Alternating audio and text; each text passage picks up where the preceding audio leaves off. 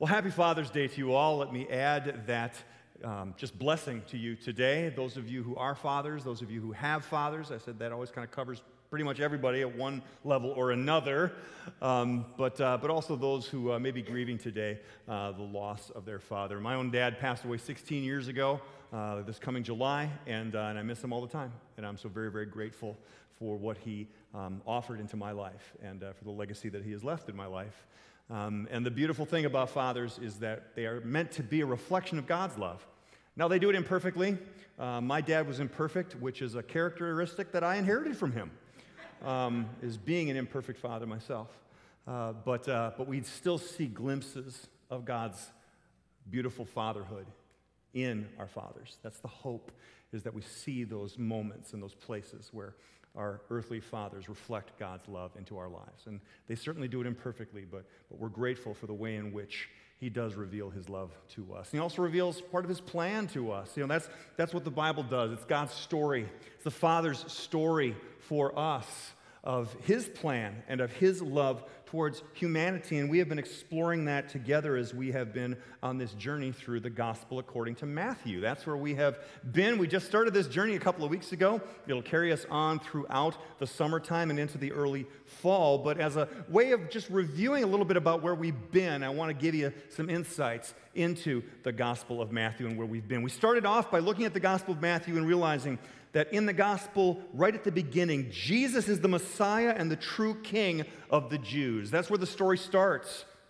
Starts off with a genealogy of Jesus that connects him to Abraham in the family of God, God's people that he established through Abraham, Isaac, and Jacob. Jacob, who was renamed Israel. Israel, who had 12 sons, and those 12 sons became the 12 tribes of Israel. One of those sons named Judah, and the region of Judah and Judea became where we get that term Jew. That's where that comes from, from Judea and from the tribe of Judah. That lineage, that connection to the family of God through Abraham, but also then through King David through King David, the lineage of the king. Jesus comes as Messiah and King, the one true King, and that's revealed to us right away at the very beginning of the Gospel of Matthew. And then last week, Pastor Angie helped us understand how, in that journey that Jesus takes, we are introduced to this character named John. John, who is doing baptism down at the Jordan River, comes out of the wilderness. Jesus meets him there, and, and John is calling out to his people with a baptism of repentance a repentance that is to get the gunk out, to clean the gunk out of our lives, just like cleaning out the, the gutters in our lives that get plugged up with the gunk that happens in our lives. It's a, a turning away from that, a cleaning out of our sin. But it's more than that.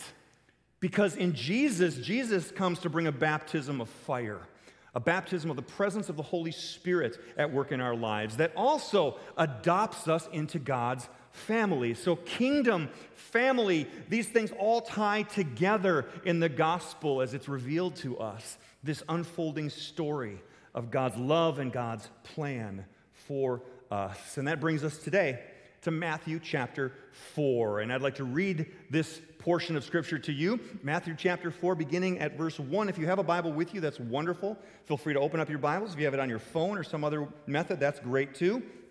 But I'm going to begin reading from verse 1 of the Gospel according to Matthew through verse 17. So please follow along as I read. Then Jesus was led by the Spirit into the wilderness to be tempted by the devil. After fasting 40 days and 40 nights, he was hungry. The tempter came to him and said, If you are the Son of God, tell these stones to become bread. Jesus answered, It is written, Man shall not live on bread alone, but on every word that comes from the mouth of God. Then the devil took him to the holy city and had him stand on the highest point of the temple. If you are the Son of God, he said, throw yourself down, for it is written, He will command His angels concerning you, and they will lift you up in their hands, so that you will not strike your foot against a stone. Jesus answered him, It is also written, Do not put the Lord your God to the test. Again, the devil took him to a very high mountain and showed him all the kingdoms of the world and their splendor. All this I will give you, he said, if you will bow down and worship me. Jesus said to him, Away from me, Satan, for it is written, Worship the Lord your God and serve him only. Then the devil left him, and the angels came and attended him. When Jesus heard that John had been put in prison, he withdrew to Galilee. Leaving Nazareth, he went and lived in Capernaum, which was by the lake in the area of Zebulun and Naphtali, to fulfill what was said through the prophet Isaiah Land of Zebulun and land of Naphtali, the way of the sea, beyond the Jordan, Galilee of the Gentiles. The people living in darkness have seen a great light. On those living in the land of the shadow of death, a light has dawned. From that time on, Jesus began to preach Repent, for the kingdom of heaven has come near. The temptation of Jesus, a very famous story in the scriptures. It follows immediately after Jesus is baptized. He is called out into the wilderness. It says he is led out into the wilderness by the Holy Spirit to be tempted by Satan. Now, when you hear that, being led out to be tempted, you might be thinking to yourself, well, wait a second, isn't there a prayer that we pray almost every Sunday? The, the prayer that Jesus taught us to pray that includes those words, lead us not into temptation, but deliver us from evil? So, why would Jesus be led into temptation? Well, it's important to understand what's happening in this passage. He's not being led into temptation, he's being led into the wilderness. He's being led into the wilderness. And in the wilderness, he faces temptation. And that's an important distinction. Because the wilderness has great significance in God's word. The story, as it unfolds, has many facets to it that deal directly with the wilderness. Now, what is the wilderness that we're talking about here? Well, you know, you and I might have a particular image of what wilderness is, being Minnesotans. When I think wilderness in Minnesota, I think going up to the Boundary Waters canoe area. Anybody ever been up to the Boundary Waters? Yes, beautiful, wonderful place, rugged, Sometimes those portages are long and hard. Mosquitoes the size of giant birds that try to carry you off. It doesn't matter what kind of hat you're wearing, they will get you. so it's, it's, it's out there, it's in the wild, it's, it's unprotected.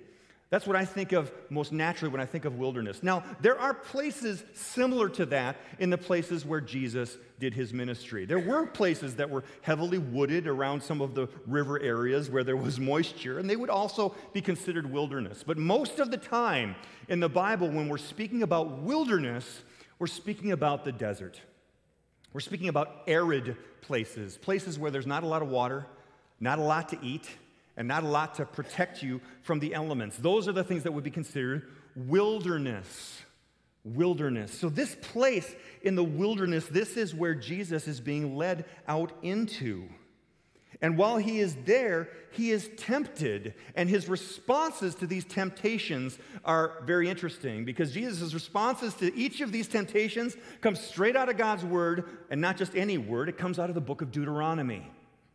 And why is that significant? Well, you see, Jesus is going into the wilderness to accomplish that which God's people could not. You see, in the story of God's people, in the story of the Exodus, they are led out into the wilderness. And while they are out in the wilderness, they face temptations. And these temptations fall directly in line with the temptations that Jesus faced. The first temptation offered to Jesus turn these stones into bread. What was a major temptation for those who were out in the wilderness? Uh, God's people, when they were brought out in the Exodus, we're out here in the wilderness, there's nothing to eat, we're going to starve. Let's go back to Egypt. So, what does God provide for them? Manna. Manna, bread from heaven. But that's not what the word manna means. You know what the word manna means in Hebrew? What is it? That's what it means. What is it? It's kind of like your kids, right? When they come to the table and you prepare a special meal for them, they look at it and they're like, What is it? well, it's dinner. That's what it is, and you're going to eat it, right? Well, this is what God provides for his people manna in the wilderness. And they're kind of like, What is it? And after a while, they're like, We're kind of tired of it. They start complaining about what it is that God has provided. The temptation to be like, no, this isn't good enough. I want more. I want something else. And, and God keeps providing for them, but they continue to complain. Here's Jesus in that same situation hungry, starving, thirsty, been out there for 40 days and 40 nights with nothing. And Satan just says, well, just turn these stones into some bread. You can do this. Jesus replies, with what's spoken in Deuteronomy. Man shall live by not, man lives not by bread alone, but by every word that comes from the Father's mouth. Okay? That's what Jesus does. Jesus overcomes that temptation that the people of God could not. He lives into fulfilling God's law while he's in the desert, and he does it in the next sen- sentence too. Being brought up to the top of the mountain, brought up to this high point, top of the temple, to look out and say, hey, just be thrown off of this, and you'll, you'll be caught because the angels will take care of you. Pride, being up there to go, well, you know what? I'm a child. I'm, I'm a child of Abraham, just like God's people in the wilderness. Well, you know what? It doesn't really matter what I do. I'm, I'm one of God's children. So whatever I do is all fine. I don't, I don't really need to, to live up to any expectations. I'm, I'm one of God's children. I'm a chosen person. Pride, putting God to the test. That's what God's people did over and over again, not only in the wilderness, but in other places too throughout the Old Testament. And here is Jesus who comes into the same place with that same temptation put in front of him. And he says, No, right from Deuteronomy, do not put your Lord your God to the test. And then finally, that ultimate place of temptation, brought to the highest mountain to see all of the kingdoms of the world.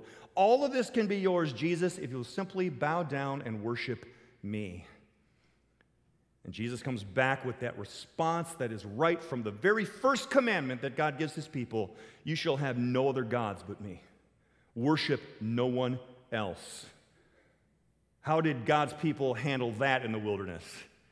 Not so good. As a matter of fact, it bought them another 40 years in the wilderness until a whole generation was wiped out when they created a golden calf and decided to worship that instead. So here is Jesus in this amazing story, living out and fulfilling that which God intended for his people in the wilderness. Powerful story. And it points to something. Jesus is obedient to God and fulfills God's desire for Israel. The whole story points to Jesus as the Messiah who has come to bring the kingdom of heaven near.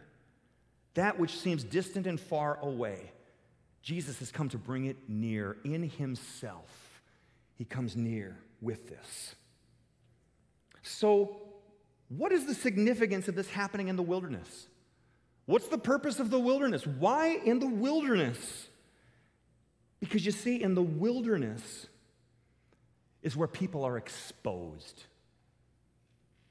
I don't know if you know this, but I've learned a little bit about this myself related to the wilderness. But there are things that when you go out into the wilderness that you face, you face those things such as hunger, and thirst, things that you're short of. But one of the things that you can die of before you die of thirst or before you die of hunger is exposure.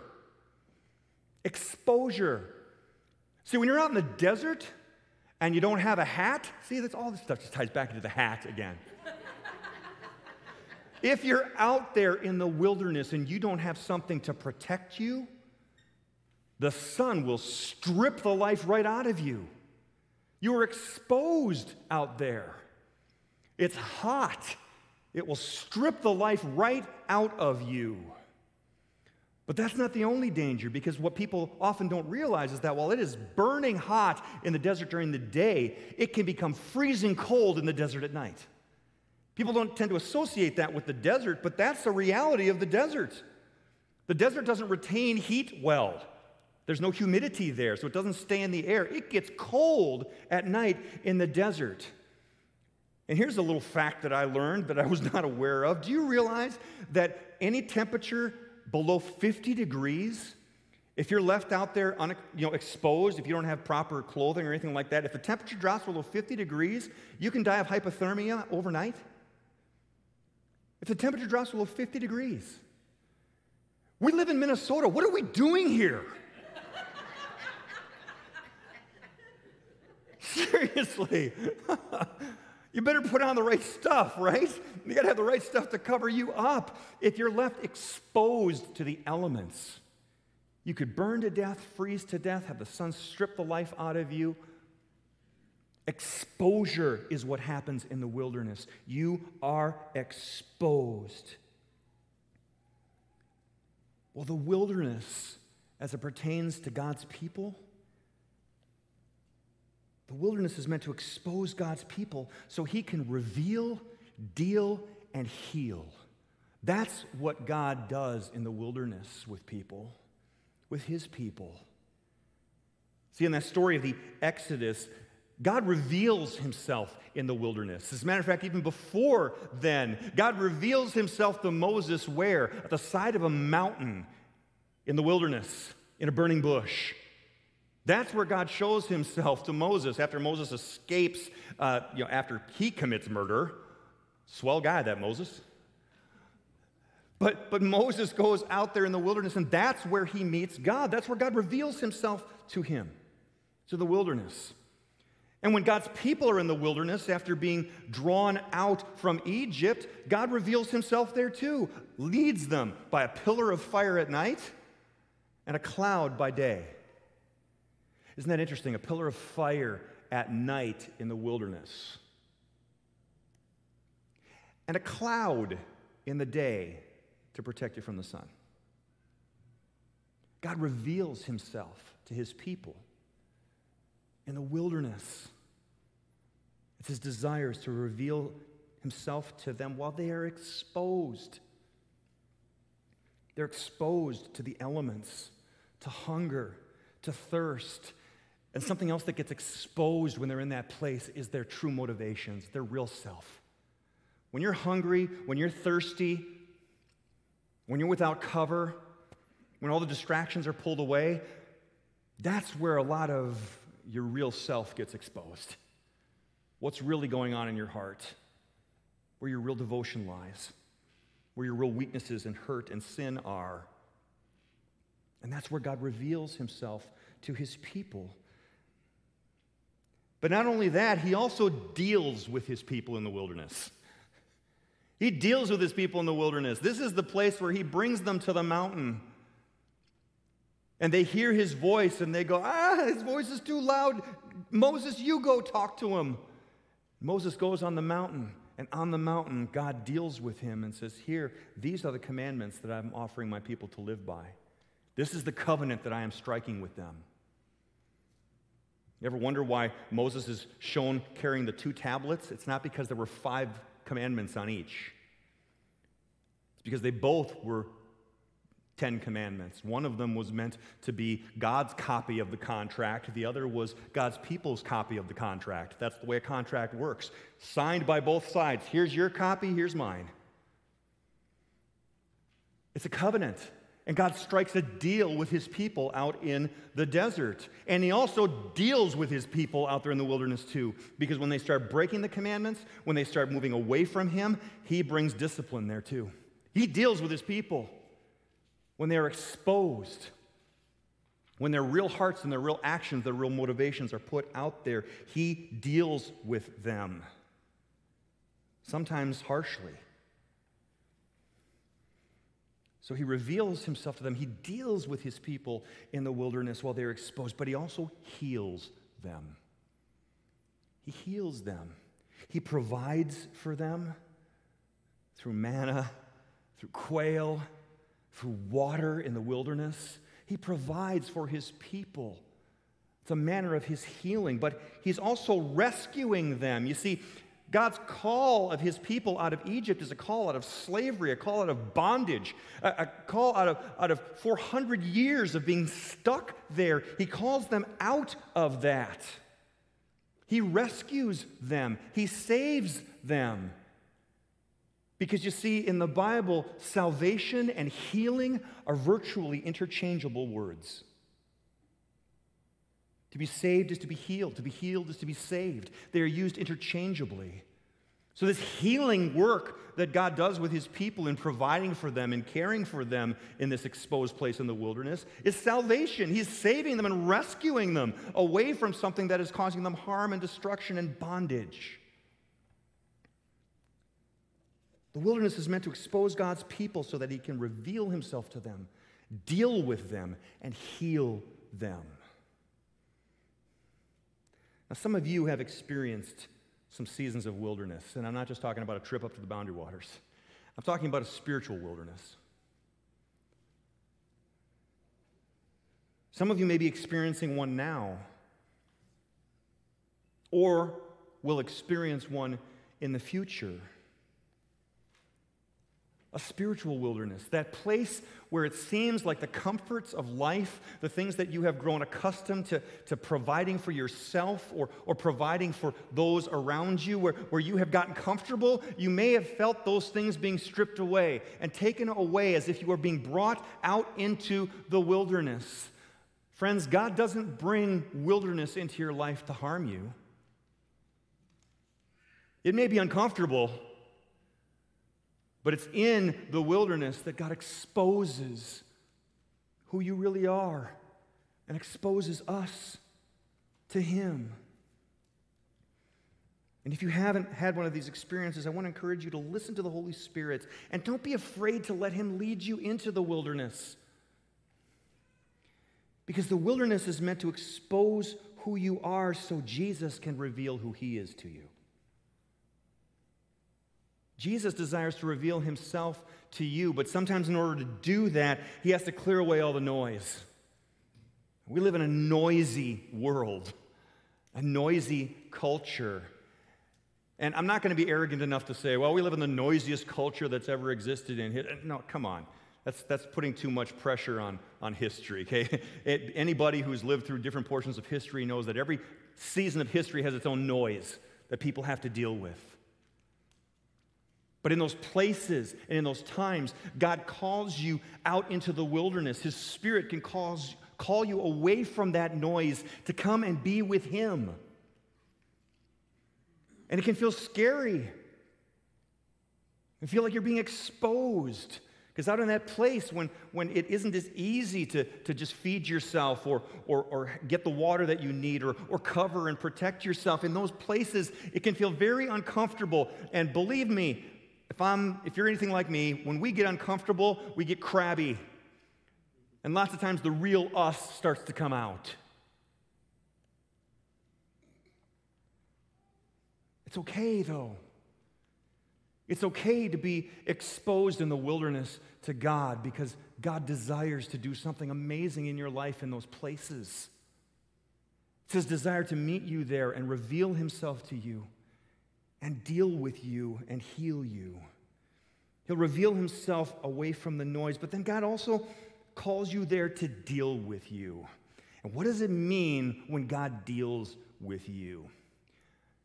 It means this everybody's got stuff. Everybody's got stuff. I'm not just talking about the stuff that fills up your garage or the stuff that you need to clear out of your basement. I'm talking about the stuff in your life the relational stuff, the addiction stuff, the broken stuff, the stuff that you have done or the stuff that's been done to you. Everybody has got stuff. You've got it, I've got it. All God's children got stuff. But out in the wilderness, that stuff gets exposed, and that can feel terrifying. What if everybody knew? It's just easier to stay in the noise, and hide out in a place where you don't have to deal. No, you're, you're being called out into the wilderness by God, and it will expose those things, and it won't be comfortable and it won't feel good. But there, God can deal with that stuff in you. It's not easy, it's hard, but it's good. It's so good to go and be with God and let God deal with your stuff and help you to deal with it too. It's His desire out of His mercy and His love for you to reveal Himself to you away from the noise, to help deal with your stuff so that ultimately He can heal you. Bring you His healing and His salvation. And friends, salvation isn't just an event, it's not just a prayer you said a few years ago. Salvation is a part of God's rescuing and healing in you and for you that will carry you all the way into eternity in His presence until the healing is finally done in His presence forever. But in the meantime, there is healing that God wants to do. There is saving work that He wants to do in your life. And it requires something being exposed for that to happen. But here's the thing the wilderness is meant to expose who you are so Jesus can cover you with His grace. See, grace is that covering, it's that unmerited favor. It's that abiding presence and amazing love of God that wants to cover you. God's got you covered. But you have to be willing to expose yourself to who He really is and be exposed for who you really are in order for God to do that work, to reveal Himself and deal with your stuff and then cover you in His grace. It happens in the wilderness.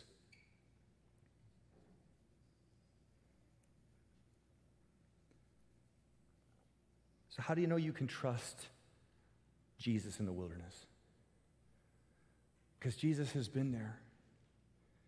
And if you feel like you don't know your way into the wilderness or through the wilderness or out of the wilderness, the way has been made for you because Jesus is the way and the truth and the life. And Jesus is your way in the wilderness. And he waits for you in the wilderness, and he will meet you there in the wilderness. So don't be afraid. Don't be afraid of his healing mercy. Don't be afraid of him revealing himself to you. Don't be afraid of him dealing with you. Because ultimately, it's all out of his grace, it's all out of his desire to cover you when you are exposed God provides cover. God is the cover. From the very beginning, God knew that we would need a covering for our sins. That covering is the person of Jesus who shows you his love, who shows you his covered, who will be with you in the wilderness. He will be your way in the wilderness. Your way in, your way through, your way out and maybe another time back in again. Don't be afraid, friends. It's God's desire to meet you in the wilderness where you are exposed and covered by the grace of God. So, what's the next step? Well, the next step is to continue on this journey through Matthew. Take time to encounter Jesus there. Let Jesus expose you to himself there. Open yourself up to letting the Holy Spirit do that work in you as you read. It's not just a mental exercise. And hey, if, if you feel like there's some stuff that you need to deal with after this entire season that we've been through, come and join us on Thursday night. Be here at 6:30 for the service of, of grief and remembrance. It's not just grief because somebody has died. It, it might be a grief that you are carrying for who knows what and for who knows how long that has been exposed and revealed because we've all kind of had a bit of wilderness experience this last year. Come and, and let the Holy Spirit meet you and minister to you in that place. And then if you need it, seek Jesus' help through the help of other people, through a good counselor through a good prayer minister, through somebody who can help you walk on this journey. Sometimes we don't see it ourselves and we need somebody else to, to help shine God's light onto these things. It's okay. Find somebody you trust to help you on that part of the journey too. Let's take these next steps and let's trust that that place that God brings us to to expose us in the wilderness is a place where He will also reveal himself to us, deal with us, and heal us. Amen. Amen. Let's pray. Heavenly Father, thank you for your abundant grace that just keeps showing up again and again and again, and sometimes in surprising places. Lord, help us to see your grace even at work in those times and places where it feels like we're in a wilderness, away from that which is comfortable, taken out of those things that nourish us in this life, but instead brought into the places that expose who we really are. Father, we want to be real with you. We want to live authentically out of who you are and who you have made us to be. And that means letting you reveal yourself to us and deal with the stuff in our lives and then cover us by your grace to heal us. Lord, we surrender ourselves to that today. If anybody within the sound of my voice, Lord, is finding themselves in that same place, Lord, may they just open themselves up to you, Holy Spirit, to begin that work in the wilderness, that call that you called our Lord and Savior to, so that we can meet Jesus there. Thank you, Lord. And we pray these things in your name today. Amen.